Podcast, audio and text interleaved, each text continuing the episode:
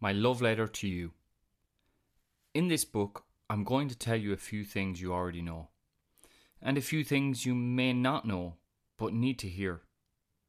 I'm doing this because I love you, and because I feel you are completely undervalued by the majority of adults. As adults, we forget what it was like to be a teenager and how much wisdom we carried at that time of our lives.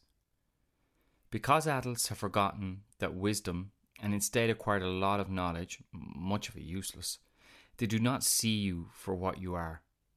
I want you to know that I do. I want you to know I see who you are going to become, and it is incredible. In this book, I'm not offering you advice, only some things to consider.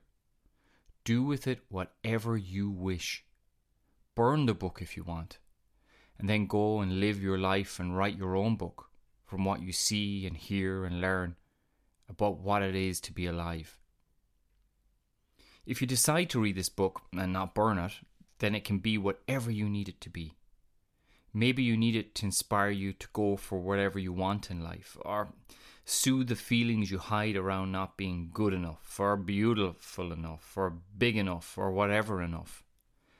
Or it may just be a reminder of what you already know that you are weird and different, and that is exactly who you are going to be. This book is a celebration of who you are and a reminder to be that for the rest of your life.